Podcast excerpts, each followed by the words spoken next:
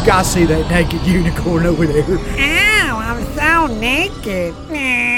Tank fly, boss walk, jam, nitty gritty. You're listening to the boy from the big bad city, and this is Jam Hot. Welcome to the Naked Unicorn Podcast, hosted by Jason Sorotin. Welcome to the Naked Unicorn Podcast. I'm Jason Sorotin. Today I'm here with two of my favorite Atlanta video directors, Video Raheem and Tim Doust. So, guys, what are you up to? What's the newest videos that you got out? Um, I just finished up a music video for Gunpowder Gray uh, for Saints. You can find it on YouTube.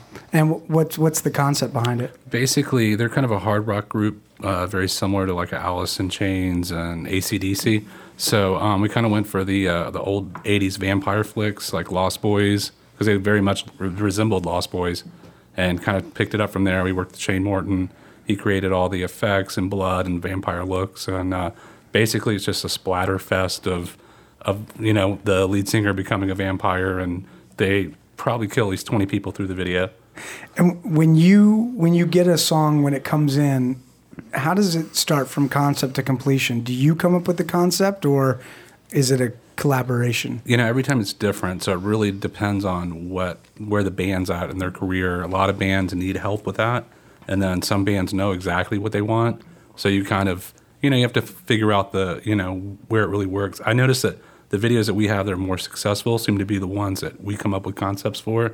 The other ones, it's more like someone's come up to a con- concept with you, and then you got to like figure it out. You you never know if they're really happy. At least when it's your concept, you know that you you know took it to the right place. Where you know with them, you're just kind of like, are you guys satisfied? Yeah, yeah. And that's a whole different place to be as a director.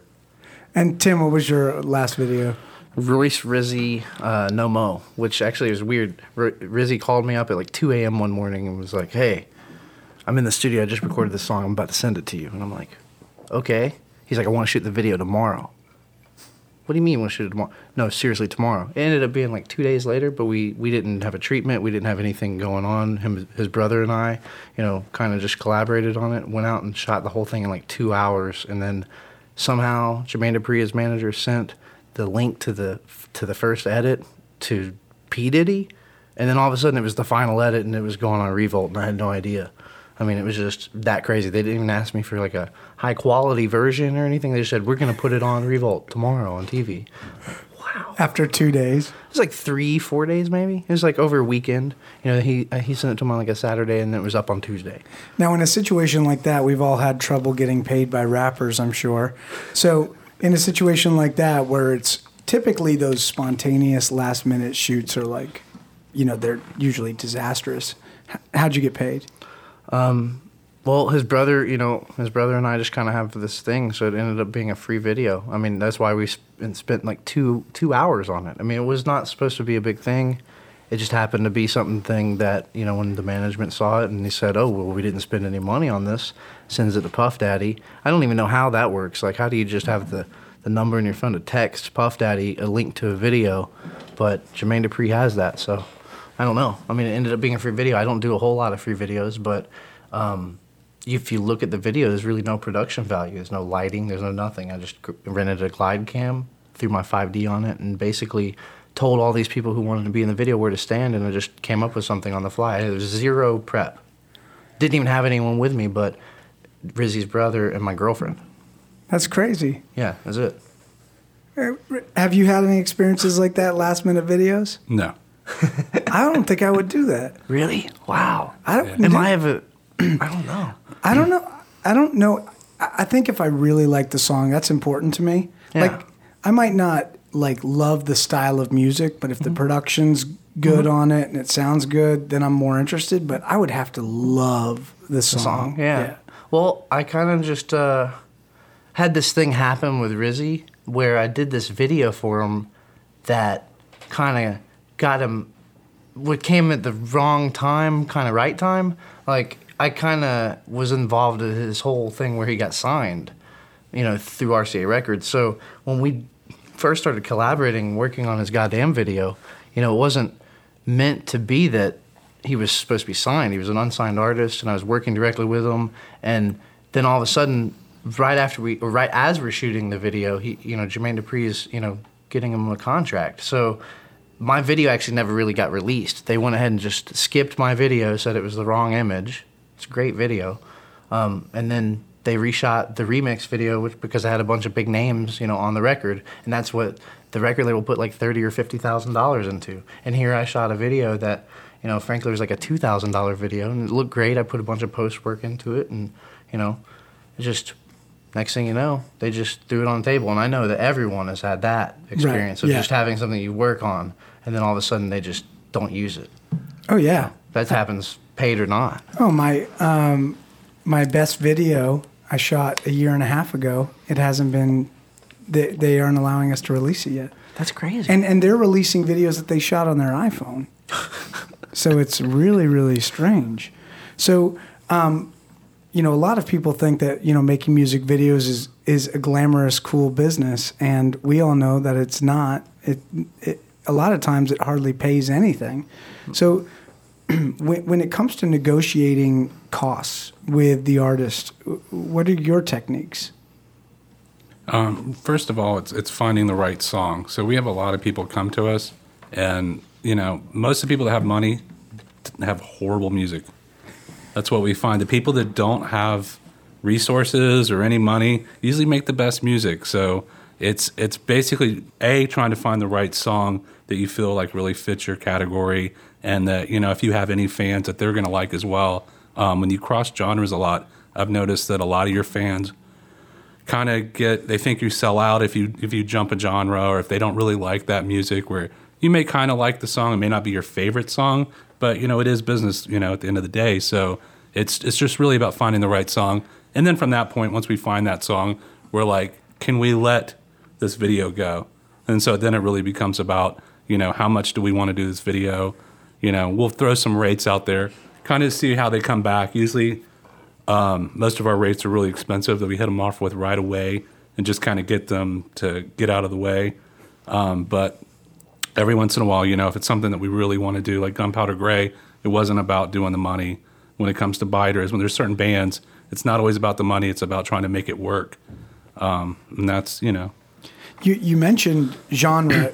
to me, you have a very succinct style. It it transfers to everything, and um, Tim, a lot of yours do too. I feel like I'm all over the place. I'm a chameleon. Yeah, I, I very much am pop culture, you know, influenced, and I just attach to whatever visual style it is that fits with the band's image rather than my own. Where Raheem is like the complete opposite. He's like got a unique style that's him.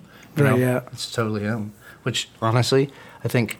Know, I think you, you told it to me when we had a conversation a few few months ago, Raheem. Like that, you thought that maybe one day I would find my exact style and I'll have a distinct style. But right now, I think maybe I'm just a little too green in that you know the directing to have an exact style.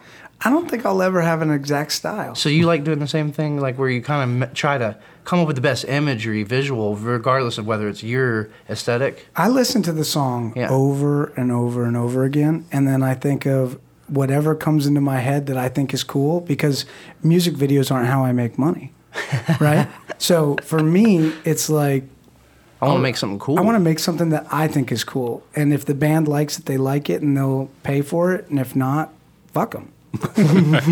you know, I want to do something that I really like. So I don't think I'll ever lock down on a style. I think I have some things that I like to do and some effects. I love visual effects, so I'm always going to have some sort of visual effects. But like, you know, that's what I have. What I've admired about Raheem's videos is that there is, you know, it's a a visual luxury video. You know, it's a video Raheem video, and I don't think that with mine you get that, which is fine. Like I'm not.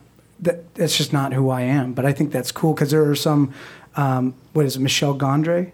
Yeah, uh, his videos like he has such a unique style, and I think that's really cool. To to people who want to you know uh, make music videos, what would you? How would you advise them if you're looking at a young director?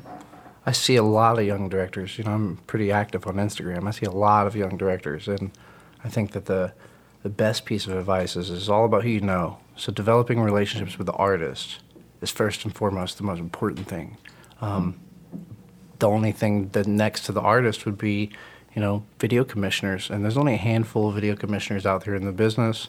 There's only a handful of directors they like working with, and production companies they like working with, and if you get a chance to work with them, you better sure as hell make sure that you don't mess up because mm. one mess up and you're not going to be working with any of those video commissioners because people talk. So the biggest piece of advice I could say is it's a small world and there's a lot of people out there who are thirsty and you just have to, you know, you really have to make sure you build the right relationships with the right people. And it always, uh, you know, to me, begins with the artist. You know, like Raheem just said, you know, I have a lot of artists, he has a lot of artists that just come to us with wanting content, you know, whether it be music videos or viral videos, whatever you want to call it, you know, and sometimes it's just about finding the right song that we connect with and the right band we connect with. It's about finding the people who matter to put our time into because we don't make a whole lot of money in music videos. It's part of your you know your entire career catalog. You know you don't want to do something that you regret ten years from now, which you know we probably have all done music videos like that. But Definitely. you know it, it, it begins with the, the, the, the relationships, and I think relationships end up you know putting you in the pathway of, of, of, of doing the right kind of work. AOL Music called my first music video the worst music video ever made. That's not good. but then again, it's AOL Music. Who, li- who would, right. Well, who would trust their in- opinion? It was back in 2002. It was my very first, and it, it ended up getting, you know, it's had millions of views, but, but it's a horrible dance song by an artist uh, called Lucas Prada.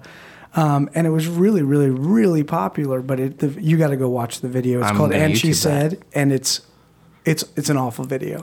It's him making out with this really hot like Playboy chick. Hmm. And that's basically it. So, would you guys consider yourselves owners of music video production companies? N- Not me. No. I'm just a, I'm just a director. Yeah, I'm a director, and I, I definitely have a company. You know, Real Mind Studios is a company, but it, I, originally when I started it, this- it really I wanted to do visual effects and really just post production. But you know, I've had a deep, deep, deep ties in the music industry here in Atlanta for well over a decade. So it's only natural that because of who you know, that's how you try to make your start. And it, it you know, music videos has kind of been my my forte to have a hobby and film without having to spend a ton of money on trying to do short films. Because to me, short films will never get you anywhere. I think short films are a waste of time. What about you, Ryan? I like them um, and want to make them, but again, the, the biggest problem with them is that we find is when we do music videos, we don't have to worry about sync sound. So trying to shoot a production all day long, the biggest worry is trying to trying to get good sound. So if you take that out of the mix, you're having a lot of fun. And then again, like if they're bands that you like, you know, that you you go to the club with, you party with, it's not really like work. It's it's a lot of fun. So you know, you have have those kind of moments. Who's your dream music video? If you could do any To artist, shoot? yeah. Um, I mean, I'd probably want to shoot one for like Mars Volta. That would that would be a lot of fun, or you know, somebody like Jane's Addiction because I was a fan of theirs from a long time ago. That would mean a lot to me. Um, and spiritualized. I mean, I could keep going on. See, I think the thing is, is that we love music. Um, We love music and we love movies, and the two work together so well that they. Somebody's always told me that you know, basically, when you're looking at a screen, forty percent of what you're seeing, you're hearing. So if you don't like the music, then there's no connection to the video. So it's it's, it's so important, and that's you know I think that's the biggest thing is you know you got to love music if you want to do it. What about you, Tim? I would have to say definitely Ludacris. I don't know why. I'm from Atlanta. I really love Ludacris. If Outkast actually does another record, Outkast would be huge Oh, on my yeah. list of wanting to do. Those are dreams that probably never come true. Um, the same thing with Britney Spears. I know it's a weird one, but Oh, I grew up in totally. that. I grew up in that time, and I'm totally pop influenced. So um, And she had some really great videos. she did. My favorite director, one of them, is Joseph Kahn. He did tons of her videos. Joseph Kahn's done a ton of movies. Slave was an amazing vid- video. Yeah. So was absolutely. Toxic. Toxic. That was Joseph Kahn. Okay, yeah, amazing. awesome. Yeah, Joseph Kahn has done a bunch of other non Britney Spears videos as well. um, but yeah, ever since I saw his work, you know, he did this really subpar movie called Torque. Okay. It's, I mean, it's a good movie, but unless you really like movies, you're not going to watch it. It came out in like 2004 or something. It's a motorcycle movie. It's like Fast and the Furious on motorcycles. How important? I mean, you guys have both had big success on YouTube with uh, some of your videos. So, how important is YouTube to music videos these days? It's everything right now, and it's uh it's more important now to the musicians than it is to us because we've been using it. It's been our platform for at least you know the past five eight years. Where they've just realized and they've all read it on the internet that YouTube is the place that more music is streamed than anywhere. So YouTube is the most important thing for musicians now. So now they kind of need us. But, you know, again, the business aspect is, you know, trying to figure out where, who needs, you know, who the most. When you get a call from an artist, or you have something to say about yeah, YouTube? I really Yeah. do actually. Um, and I, I don't want to make this a Spotify comment or anything, but uh, Right. I would like to say that like uh, I, I believe right now we're on the verge of a, a, shift in the music industry, especially you know when it comes to money and making money in the industry. You know, the music industry itself has been dramatically changing over the past decade. So, uh, you know, I try to keep up on the newest and the newest ways that people are marketing, the newest ways people are trying to get into the industry, and I believe that you know, the, they're trying to really push professional artists who are trying to make money to Vevo um, rather than YouTube, and that's so that they they can have you know the record labels can have their thumb on it to make sure that they're making money per view with ads. And YouTube is hit or miss because yes, you have ad revenue, but we're talking about totally different type of revenue than what you would get through Vevo. And I believe that YouTube has has its place, and it's made its it's great great place for you know us to distribute digital content, whether it be podcasts, music videos, it doesn't matter. YouTube is a great, great avenue. But when you're trying to make money in music videos, I think Vevo is the next step to for everyone to finally shift over to. It's been slowly, slowly building and building, and it's a huge company. It's you know it's conglomerates to own it, but it's it's taken a while for people to believe that like that's the new MTV or that's the new thing because the music industry is changing. It's changing so fast that you know people are kind of confused at what is the platform. So YouTube is in general the place I would say you would go, but uh, I think that for people who want to make money on music videos, music videos being the key to make money on, it's Vevo. That's how you make money. And if you do, you know, deals with artists where you can split and do profit sharing, that's how us as directors can make money on music videos, especially music videos that we don't make money on. Right. I, I've never even thought of Vevo as an option. So I always think of Vevo as YouTube. Yeah, I do too. So, Well, Vevo is a company, um, so there's a, there's different ways to distribute through that. You know, uh, the easiest way is through this company called DMDS. It's uh, based in Canada. Go to the website, you log on, you pay a fee. Either the label or the director or the artist can do it directly, and it's self distribution. So just like TuneCore or any other audio distribution, which they offer that too, they offer video distribution. They also offer um, and of course I'm not not affiliated with them in, in any way, but they offer like uh, uh, the ability to be able to pay to put your video and submit it to you know CMT, MTV2, MTV Jams. You know you can pay to put your video or your audio on you know web you know on, on, on different distribution methods besides radio but you can they have markets you can pay you know $15 or something per market Yeah. and you can get it put on radio or you can get it put on uh, Sirius satellite radio stuff like that I send my artist to Rive. Right I haven't see I've never heard of that Yeah, yeah, you know yeah. totally different what is that the same sort of thing as distribution Yeah, they do. They get it to MTV. They get it to all those places. They get it into the the shopping. Um, yes, yes that's where you make money Stuff. that's where you make money Yeah, that's, I think it's called. Um, I'm just looking it up right now. Rive Video Promotion, but um, yeah, yeah, video promotion company, RiveVideo.com. Um, and you know, it's like two thousand bucks, but they Mm-hmm. get it everywhere. Well, the thing is, is all these places want content. They don't Right. want to be playing the same content for 10 months. You know, they want to be just the same as everyone else up on the newest, hippest thing. So they want content constantly. They're starving for content. So, yes, you have to pay for it, but you're paying for like a giant, you know, office of people to work to Yeah. get your stuff out there. So I think it's money well spent. And for directors like us who barely scrape by making money and profit, we're taking profit off of these budgets on these music videos. I think it's important because we can actually have a, a way to make residual income on a music video just like a film. You know, we can make residual off of Yeah. distribution on a film, and I think music videos deserve that too. If somebody's if somebody's watching a video 80 million times, you should get something out of it, right? Would hope. Yeah, yeah. I mean, I, you know, I don't want to, I don't want to be the person to point fingers, but uh, you know, Oh, please point. the the biggest facade is YouTube. You know, view pumping. Yeah. What, I mean, the fact that you can go and buy views for pennies on a on, on a view means that you can have a million views and be famous. Anyone can be famous, but what is exactly famous? You know, Right. that's the question. The question that I I, I I ask all these new directors is, do you want the fame or do you want the money? Because there's two different things you're dealing with. I want And the money. The money is probably more important to have a successful life. That's for sure. Well, money is freedom. Freedom. right? Yeah, And that's, absolutely. and that's why I do music videos because it's the ultimate it is freedom. Yeah. Yeah, a I can do. Mm-hmm. whatever I want, and I mean, I, and I don't, I, I don't know if I've seen your whole catalog, but I think Raheem and I have a lot more nudity in our videos, which I think also helps and hurts. Absolutely. I love the nudity. Right? I mean, it's great. I love the Please Please Cocaine video. Yes, it's one of my yeah, yeah. favorite. I mean, I love the band, awesome. obviously, um, but man, he did an excellent job in that video. I've watched it probably a million times. I love it. Yeah. So Raheem, when you- when it comes to making the decision to use nudity, how wh- how do you make that call yourself? Basically, um, I've been you know I've been working around music for such a long time. So I remember when we used to have to actually send stuff to MTV, and they would send it back, and you would go through maybe thirty times of you know you can't say this, you can't do this, and it really just it just sucked. It, again, you know, here you're making music videos, you're not able to be free and do what you want. So once MTV kind of moved out of that platform and YouTube was up, and you could get a little bit more risque on YouTube, and again, you're competing with so many videos, um, and you know, the edgier you can make them, the more people remember them.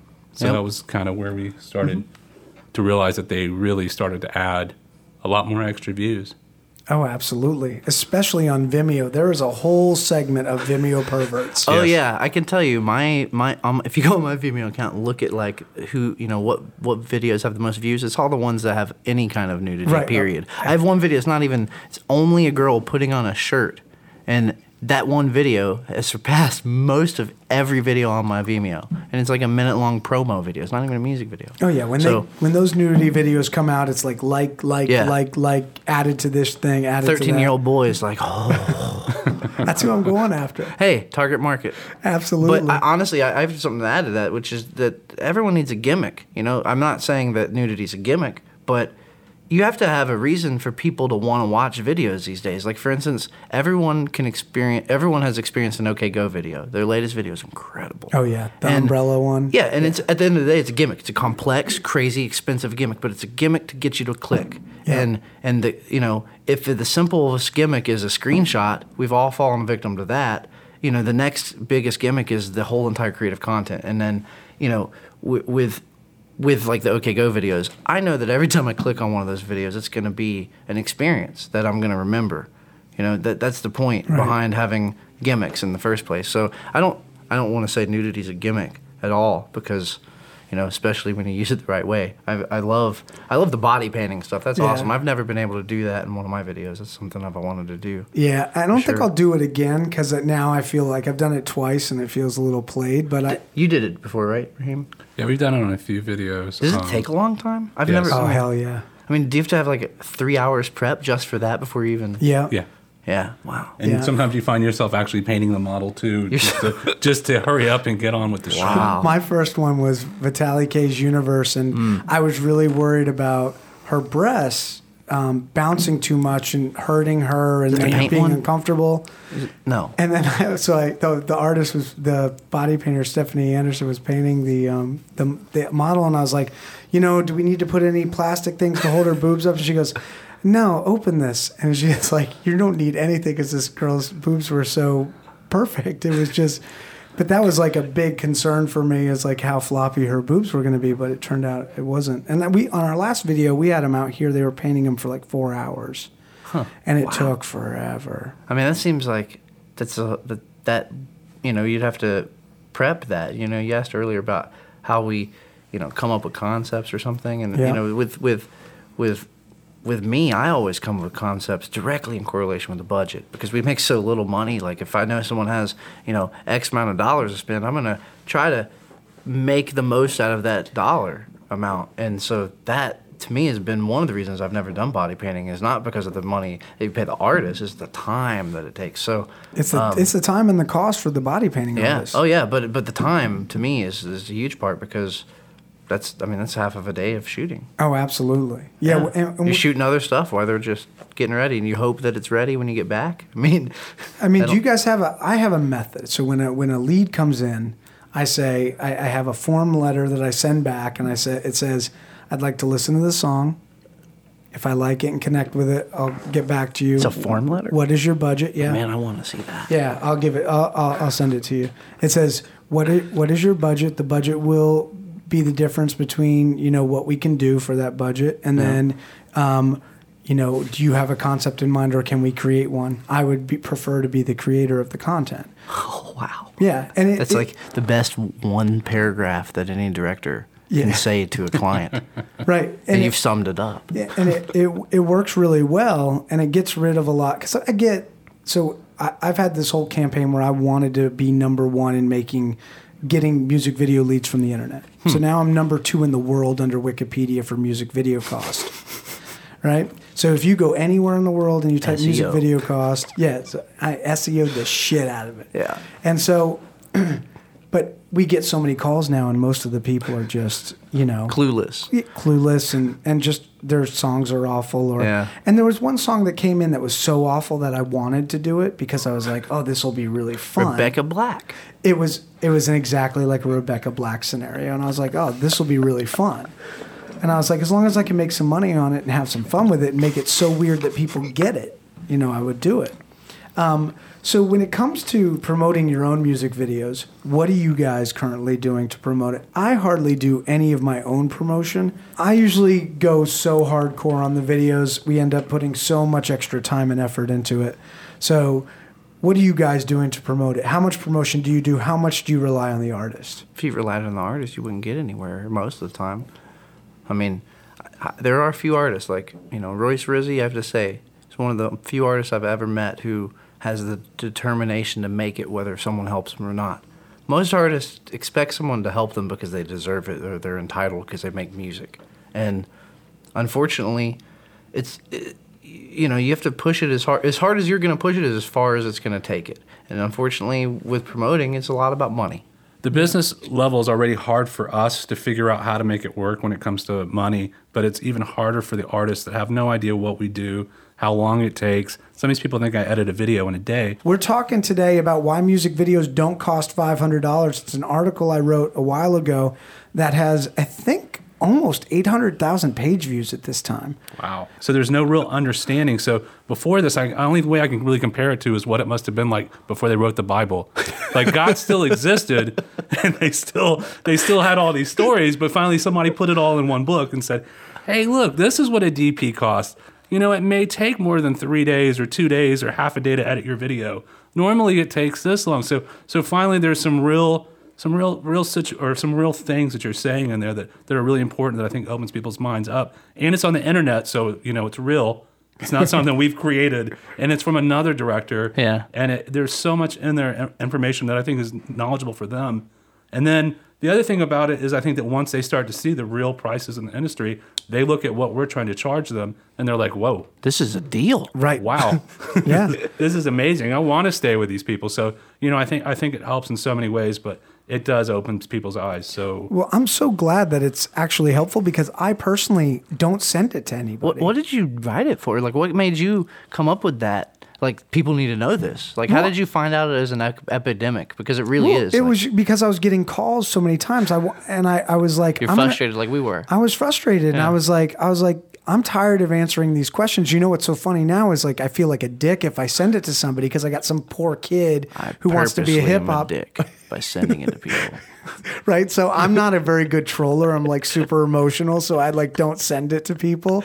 But I'm I'm like super psyched, and I get emails from people all the time from all over the world saying that they used it. Like Yeah. people in Spain, people in London, being like, I, I used your your your blog today, and I'm like, that's crazy to me It- because it- for me it was just emotional. I was just venting. It, but it's vented in a very professional way that takes it out of us having to say it to the client. And most of the time, people, because of relationships, again, it goes back to relationships, people take things personally. You know, it's just business at the end of the day, though. You know, we have to have money to create this because we need this many people and it's going to take this much time. It's a math qu- equation. And really, some people aren't good at math. And math is, is as simple as this plus this equals this. And to give credit where credit is due, Jason Marasini, my partner, Mm-hmm. he r he rewrites all of my articles. So I vomit it out into a mess, and he makes it make a lot more sense, and probably made me sound less like a dick because I believe I was pretty fucking pissed. Off. I mean, it, it comes from that from the place of being a dick because you have to be that way with people who just are trying to take advantage of you, even if it's on their side, not purposefully.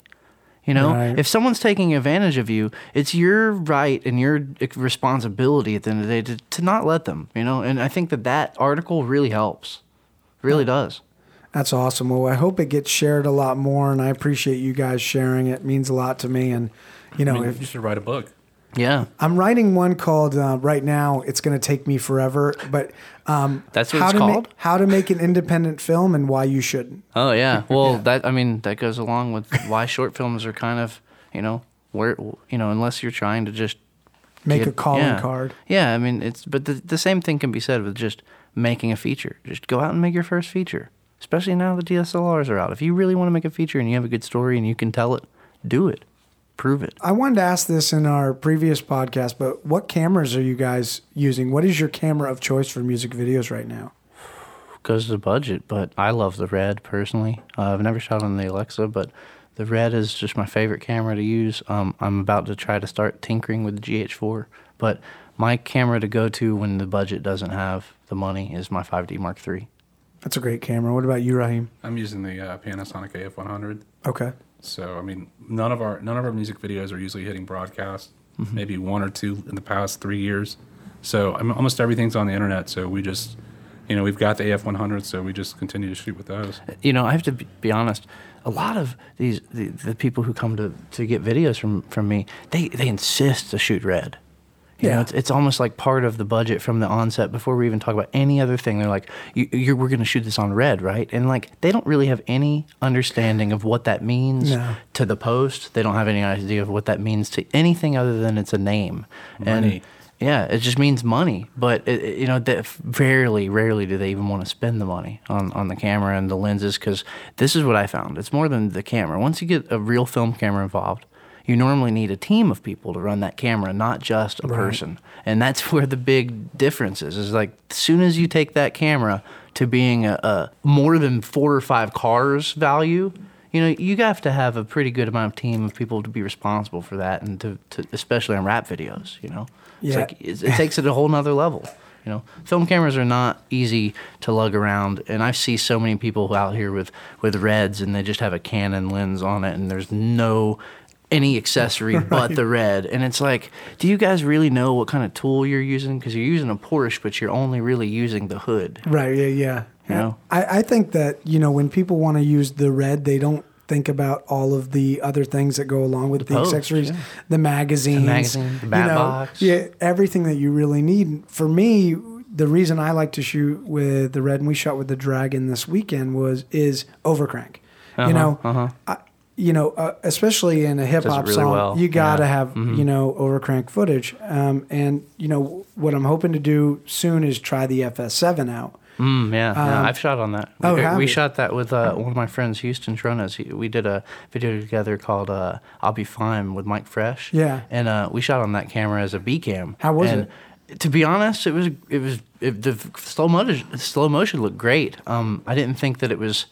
You know, it matched well with the other camera we shot with, but I've used Sony cameras for years and I love them. Yeah. So, I mean, it's, it's just a great camera. I, I believe that, uh, you know, Raheem mentioned it earlier. The distribution in which you're putting these videos out should have direct correlation with what you're shooting. I know feature films, you know, that still get shot and they just master them at 2K, which is just over 1080p. Most people have no clue Right. why they need 4K other than it's hip. And really, as a filmmaker, I should be the one saying, "Oh, I want to do this because it's hip, and I want to do it because I Right. want to have gratification of working with this format and medium." And really, the artist should have nothing to do with the camera. That, I, that's I like shooting bigger resolution because I can do Cropping, cropping yeah, and all that that's the stuff. best you know, thing, yeah. Mm-hmm. if you're doing a steady cam shot at 6K, you can basically get rid Cropping, of every yep. single bump. Yep. Yep.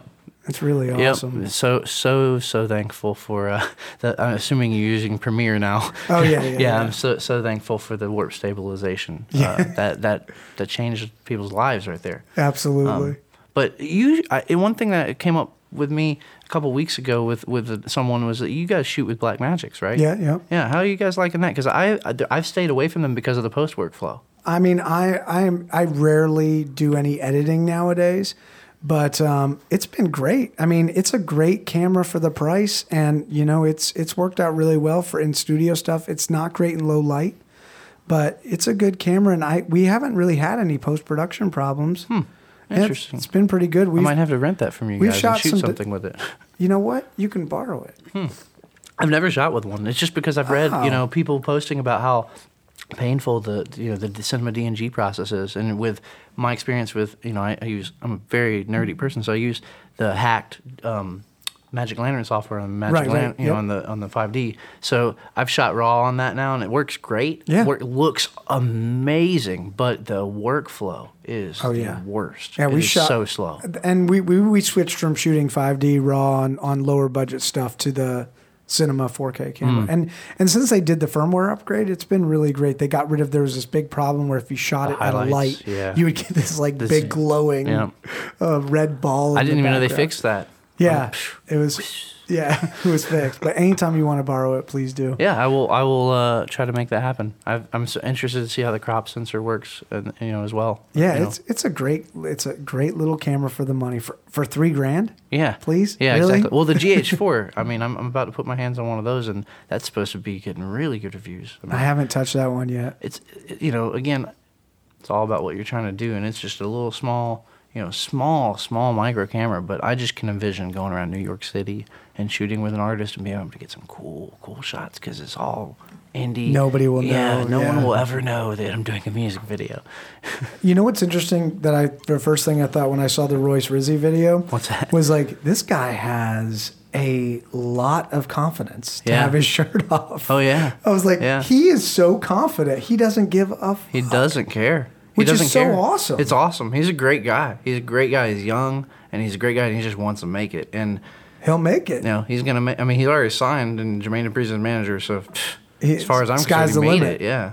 As far as I'm and he's a nice dude. He's a nice dude, and that's the thing. Like, I work with a lot of people, and some people are nicer than others. And at the end of the day, you know, just because you make a good song doesn't mean that you, you know, deserve our time as directors to to put our life, you know, into trying to make you sellable. I mean, at the end of the day, maybe we just want to make content that we like and whether we care whether it does anything for you or not. Now that directly correlates with how well you can market a video. Right. So, you know, you can have all the money in the world, but if the song sucks and the video mm-hmm. sucks, it's not going to go anywhere. No one's going to actually connect to it. No one's going to like it. So what do you do?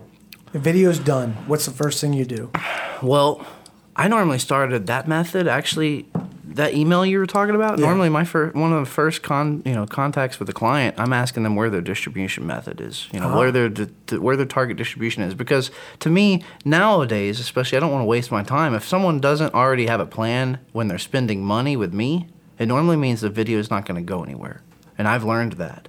So uh, very early on, I, I decide, okay, well, if I know this video is only going to YouTube and I'm never going to make money on it, then, you know, I definitely want to put as little time while making it as best as possible. But while time managing, how much time I waste at it. Because, man, I can noodle for six months on a video if you Right. ask me to, and I will make it amazing. What But- about so? But but what do you? What is the steps to promote it? Mm. Or do you leave? Are you leaving that to the artist? It, it depends if they're signed or if they have management. I mean, sometimes the artist management know less than the artist, and I think that's dangerous too. You know, it's about knowledge and how much how much experience you have in this industry. I was lucky, and I had some friends who were signed to Island Def Jam when I was very young, and I was able to see kind of how the record label treated them, and I I, I kind of got really interested to, into the business side well before you know directing music videos. So the music business as a, as a business is business, and how, how you distribute your music video directly is in correlation with how much money you're spending and how much money you're going to make. So YouTube at its at its at its you know at its surface is just a distribution method for free, you know, so that you can get your content out there. And I think that that's a huge part of it, just having, you know, people be able to see content and, you know, flooding the market with, you know, brand. But, you know, as far as my steps, I mean, I- I'll tell you. I- I'll, I'll try to be a little bit transparent here. Um, you know, we already talked about DMDS. Yeah. You mentioned another service. What was it Rive. called? Yeah. How much does DMDS charge? it's different. It's different for each each you know each market and what you're doing with the content, and it's different between a video and just a song, or you can package the video and the song. I mean, they have all sorts of different ways to do it, but it's a couple thousand dollars for Right, the right. basic package. And you know, then you have all these people who are really shady in the gray area of the business, and I'm going to call it the gray area because it's it's there Right. you know they're they're there. They're just like paying a dj to get your song on the radio but you can pay and you can get it right on tv the next day bam you're on mtv jams the next day. Directed by whatever. Take a screenshot put it online. Now you're famous because you're on tv Right. it's all because he's paid $2500 to get it on tv eh, you know really is that worth it at the end of the day to get it on tv one or three times? You know if no one knows it's going to be there did you just waste your money to put it on TV for the self gratification of being on TV? Yes, that's most of the time what it is. So if you ask me, the, there's no correct way to do it or wrong way to do it other than not planning it is the wrong way and planning it with a budget is the right way. Other than having breasts in your video, what, what do you think about uh, video promotion, Raheem? Um, you know, that's something that's real serious to us. But what I've noticed is that, uh, again, genres play a big part of that. Um, the hip hop genre seems to have a life of its own, where if you make a hip hop video, you might just all of a sudden appear on five to 10 blogs, which is totally different than rock and a lot of the other genres, especially pop. Um, with rock, uh, we work with a lot of rock people that already have a fan base. So their fan base, you know, might be thirty thousand, and you know, there's a lot of magazines that are really into them. Um, talking about the Biters, for instance, and uh, you know, like Green Day has called them out as being one of their favorite bands. So there's a lot of people looking at them for you know as the new face of rock and roll, but you know, they're not. They're still underground. So we get a lot of you know a lot of PR people reaching out to us to put anything with them. Um, we use Latest Disgrace, which is an Atlanta blog that got voted by Creative Loafing as best blog. They're pretty down with you know putting out whatever we want to show. Um, Creative Loafing's been a big help, but really it's it's getting the PR firms. But it's uh, like he said, it's gray. You know, I've seen people spend two grand and get two hundred views. Yeah. And then I've seen people spend two grand and get you know a million views. So it really depends on you know who you know. If you're trying to if you're trying to launch launch a singer in the pop world, you better have a lot of money A lot of money. because you're going up against so many people that want to be there that have a lot of money. So you know, again, it's different in the rock world. You've got to really be you know on the cusp of what you're doing. You got to really be able to, to to play shows and and have a reach out there. So you know, again, it's it's it's genre specific. It's band specific. Um, the last music video we did, we just got in Delirium magazine, which is like a horror sci-fi magazine. Um, I think Fangoria might actually do a story on it as well. So it's looking for little little niches as well, you know, that you can get into that would you know appreciate your music. I think this kind of also has to do with how long you have, you know, on the turnaround for videos too, because, you know, most videos of my experience are from concept to, to delivery is about two months. Yeah, um, that's on I'm doing. average. Yeah. And, and and I think artists that expect it to be done any quicker than that are just so unprofessional that they don't understand that you know there's more than just making the video you know you have to have the video and then there's the distribution and the distribution is really the biggest part of it and so while we are noodling in our layers you know getting the videos you know great the artist or the management or the labels need to be you know most of the time we're not dealing with labels they need to be on the distribution part of it trying to plan it and trying to figure it out. Because really it's when you have a release date just like a film you have a bunch of anticipation that you build up to the release date which i love. You know you, always do that you know with your video releases raheem. You know there's a big anticipation build up so that people know it's coming out. Because if you know in this day and age unless someone knows it's coming out they tend to watch it a week or two after it comes out. On the tail end of it you know it's it's its height of success you'd say so the lifetime of videos and and distributing them all all have to do with how how you're planning it. It's so funny that you mentioned that because I'm always talking to people. I'm saying they they want to sit around and hold it and come up with some big plan. I'm like, just release it, right? They because they never come up with a plan that actually works. So they're Yeah, just yeah. sitting on it. Just release it. And it sounds like what you're saying is is that it might be better to Sounds have like like, a real plan. Sounds like you found the chicken or you found the egg before the chicken, because the, you can't. You know, how is that possible for you to pay a, production company to do a video and you have no idea what you're going to do with it. Like you are obviously way ahead of what you're, you know, you're, you're, you're way ahead of yourself. You know, you really need to figure out what you're going to do with the video. This is a business, and unless you're just doing it for fun, there's there's got to be some sort of rhyme or reason to it. And I think that uh, as far as what I do to release videos, I mean, it really goes by the people because sometimes they are so clueless that I have to have a huge part in releasing the video. Sometimes they say they can handle it and you give it to them and it does nothing. And then sometimes you hand it you hand it to them and they do something great with it. So it really all depends on how much money they're spending and what they're trying to do with it in general. And so, Raheem, do you have a ramp up plan for most of your videos? It really depends on the band. Okay. If I feel like they need help or if they, you know, if they've got something like we worked with the Constellations and, you know, their label did everything. That, you know, of course they wanted the video edited in three weeks, which, you know, we stayed up every night. There was intense effects for that one. Got it done and then it sat for a month as the label waited for Vevo to decide that they would premiere it and then to get the Vevo premiere, then they made their own trailer for it, which was cool. So we didn't really have to do anything. Um, the video did get pulled off YouTube for being, you know, explicit, but stayed on Vevo, and that's where we learned that basically YouTube controls Vevo's view count because our video never grew again after it got pulled off YouTube. No kidding. Yeah, so it's all of them are, are really different, you know, as far as, as as what happens. But what I find mostly is that when the PR companies want to show the magazines the videos, you know, to, to post on their blogs or the blog services, they have to have a complete finished video. Mm-hmm. So by the time you finally complete and finish the video, then they usually want to sit on it for a month before they can find the right person Markets, to yeah. debut it. So it re- that's the that's the part that we really hate is it's such a rush, rush, get it done, get it done, and then you just sit on it. And if you do try to put it out earlier or show somebody an earlier cut, a lot of the times they're just it's just not as impressive as Bad I never Bears. show anybody an early cut. Bad never. News Bears. Yeah, never. I, I consider the first cut that I show them like really like the tenth edit. Right, yeah, Most people don't know that, but I've already been through my turmoil.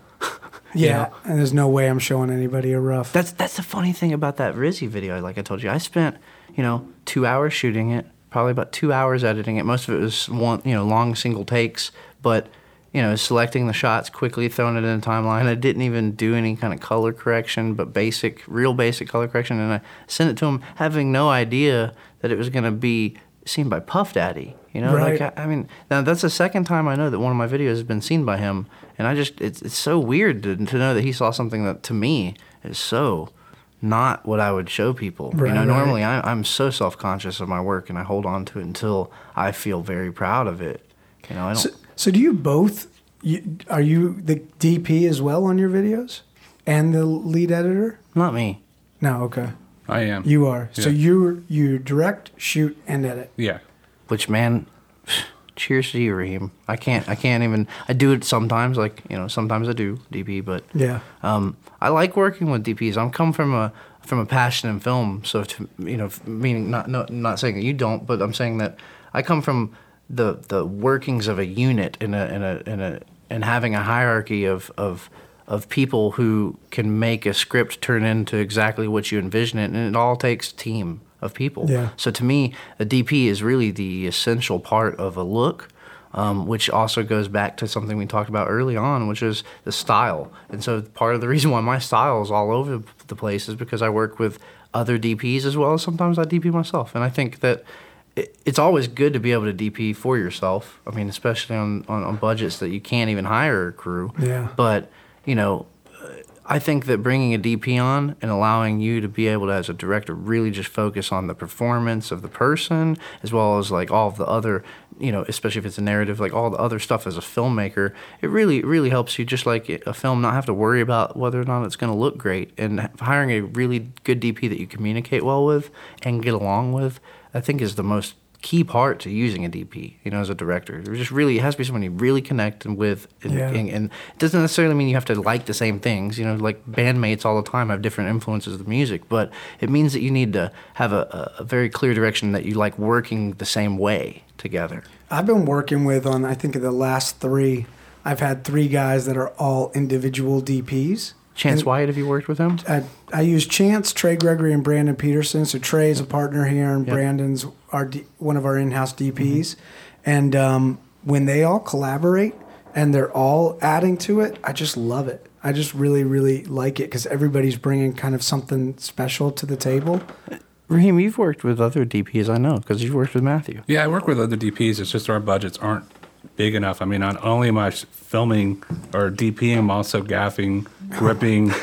I mean, I'm doing everything. DIT. It's, it's Ashley who's my executive producer, and she's ADing, co- coordinating. You know, so a lot of times it might just be two of us. We do work with another cameraman named John Manfredi, who's young, um, and he's more of a you know second unit camera.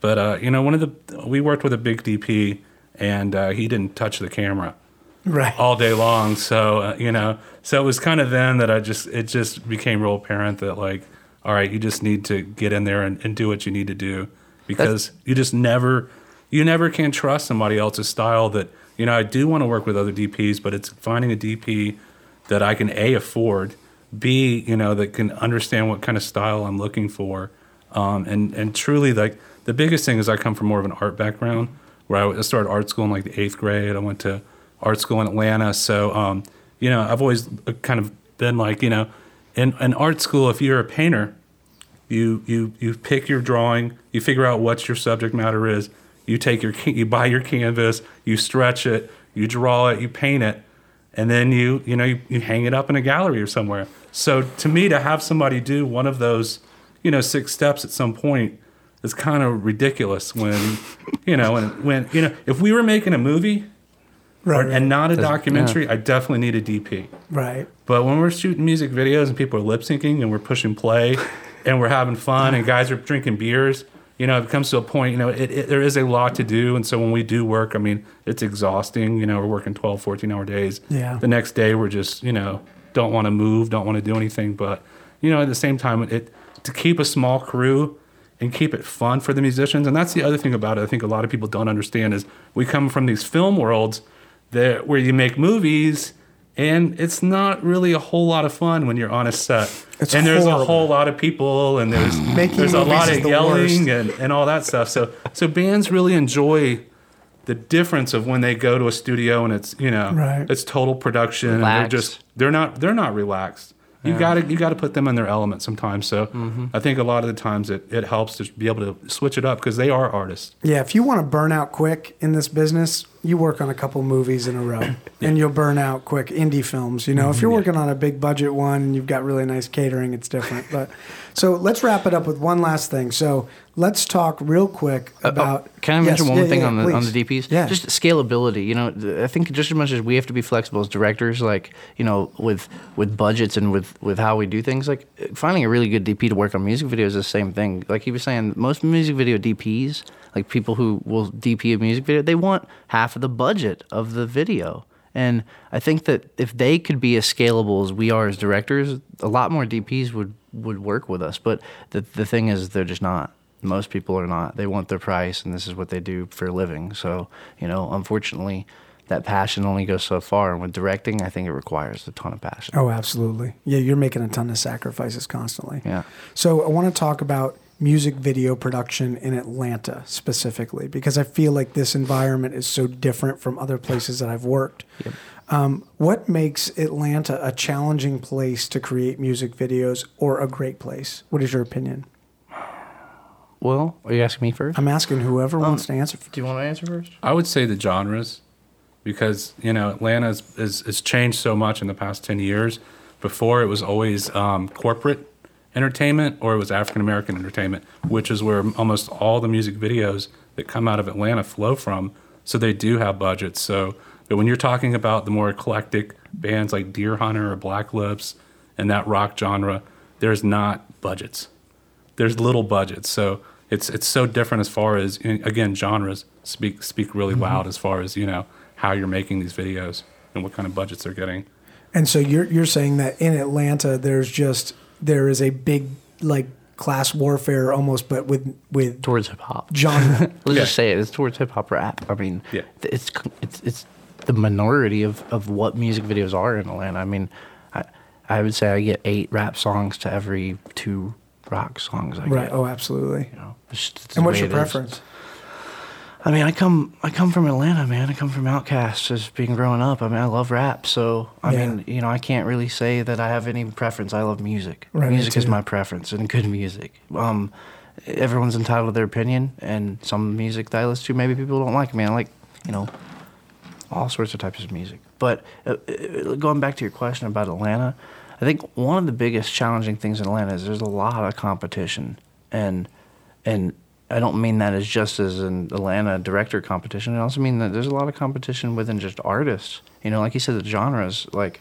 There's you can find artists of every genre here. You know, there's even like composers you can find to do music videos for here. It's just that the only real market here in Atlanta is rap and hip hop. So, you know, again, that's a small community. You just have to have the right connections to even get into those videos. So, really, you have to choose whether you want to make videos that you really are, want to make or whether you want to make videos that you're making just because you're trying to get into the industry. You know, I think that's really what it is in Atlanta. You know, it's a challenging uh, process to decide what to work on. You know, do you want to work on rap videos? Well, that's something you have to decide. Right. You know, I know a lot of people who don't work on rap videos. I would say crew guys, you know, people who do video shoots for us and crew guys, some of them just won't work on rap videos. That's just their rule. At It doesn't all. even matter if you feed them well. Like they just won't work at all. They won't step onto them again. You know, I know directors the same way who, oh, I'm done with rap videos. No way. You can't get me on one of those again. You know, and it's that attitude because there's a you know it's not that necessarily there's a few bad apples or anything that's the way it is with any shoots but you know it, it unfortunately in atlanta it's hard sometimes to get paid from people and eh, you know having handshake deals and and and, and you know verbal agreements with people just doesn't work in this business here What know, are your payment Atlanta policies? m- for music videos, Yeah. I do one third up front, one third before we shoot, and then one third after. Sometimes when I believe that the person may or may not possibly pay me, I get 100% by the time I show up to shoot. It just depends uh, about the budget too, you know. If it's if it's if it's over 5,000, I'll do a third um, on the tail end because at the end of the day I've got their video and they're not going to get it Right. you know, Yeah. unwatermarked until I get paid. So I have leverage there. With other artists, you know, or other people that I'm working with, eh, meaning management or labels, it just really depends on. It really depends on the budget. You know, if it's a fifteen hundred to twenty five hundred dollar music video, I'm definitely going to get hundred percent of it up front because it's not even really paying me for my time. Yeah, no. What about you, Raheem? You know each artist is different you know but we usually try to get them to give us something in the very beginning and then again you know we make that decision if we need everything by the shoot Right. or if we can wait till the editorial um, and you know i was going to say the thing about hip-hop videos um, i love hip-hop I've, I've worked on hip-hop videos since 1994 it's kind of how i got into music videos in atlanta you know coming out of college and just um, working on them. But the the problem that I see with the hip hop videos, and I don't mean to take us back, is that a lot of times they want to do the same thing. And if you watch most music videos right now on hip hop music videos, you'll see that almost all of them have been scaled back to where they're in one studio, and they're bringing everything to that studio. And it's usually they want a nice car, they want some girls, Women. and they want a whole lot of cash. And all that stuff costs a lot of money. So at the end of the day, you're not making anything off these videos. And then if you're not able to be creative with it, Yeah. Unless you're really trying to reinvent the whole look of the studio, and again, that all comes down to money again. If you want to do something, you know, if you want to pretend to be some hotshot director and you know come up with a look and style, it's going to be very expensive. So that's the reason, like we've kind of we kind of gotten this thing after you know trying to do hip hop videos for such a long time that we got kind of bored with it just always being about, hey, can we lock down Peachtree? You know, it's like, but y'all don't have a real budget. Yeah, but can we lock it down? And so it's That'd be like getting on top of Spaghetti Junction and trying to shoot. yeah. and so it just gets old. And the problem is, is because we're both, we both haven't gotten our MTV Video Award. We're still, you know, we're still young. We're coming. We're, We're, st- coming for you guys. exactly. We're still, you know, working our way up there, trying to trying to make it happen. So people aren't hiring us for our style. They're hiring us because we're just another video director that happens to be in Atlanta, and we can get it done. And that's all they really they're really looking for. So so that's the thing with us lately is that we've really tried to create in the past probably three or four years. Like I used to for I sat for ten years and went to a music video unless it was t- over ten grand, and I barely did any music videos in that ten years.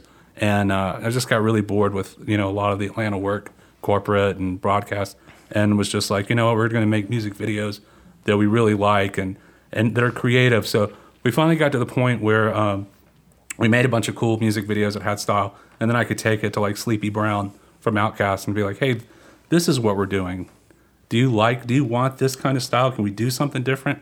You know." And once you can prove it in a marketplace or show it to somebody else, or they start to start to see what you're you're envisioning, it makes it so much easier. But just to go out and, and before, like if I would say that to Sleepy, he wouldn't, you know, he wouldn't let me do something different. He wouldn't let me have cops chasing him in a club and all this other story stuff. It would again, it would be all like, you know, his first video we did was just in his bedroom, him with a girl, and that was it, you know. And so there, there's not anything really creative you can add to that except for, you know, like how can I like this or Right. can What's I do not a cool creative edit? about that? yeah. But then you know once they start Got a to girl. once they start to see that you know that you do have some sort of style or they can see it, then it's a lot easier to, to sell them into it. So that's like you know at some points you have to reinvent you know what you're doing, and that's kind of where we came from was that you know we had to do something different to get these people to want to actually you know let us do what we do and not make us just you know like a, a house painter. Right. You know, like hey, come over Can and you paint my house. fix my dishwasher? Thank you. Exactly. Well, guys, thank you so much for joining us today. So, if somebody wants to do a uh, music video with Tim Daust, what do they do?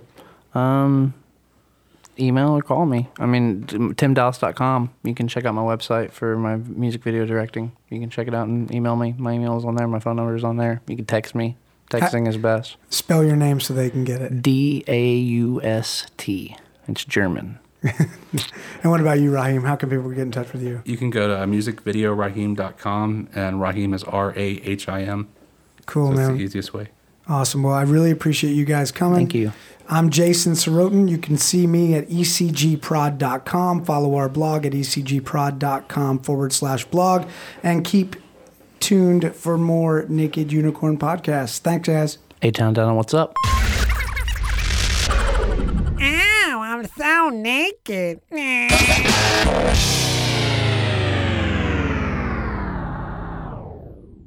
ECG Productions. Concept to completion. In style.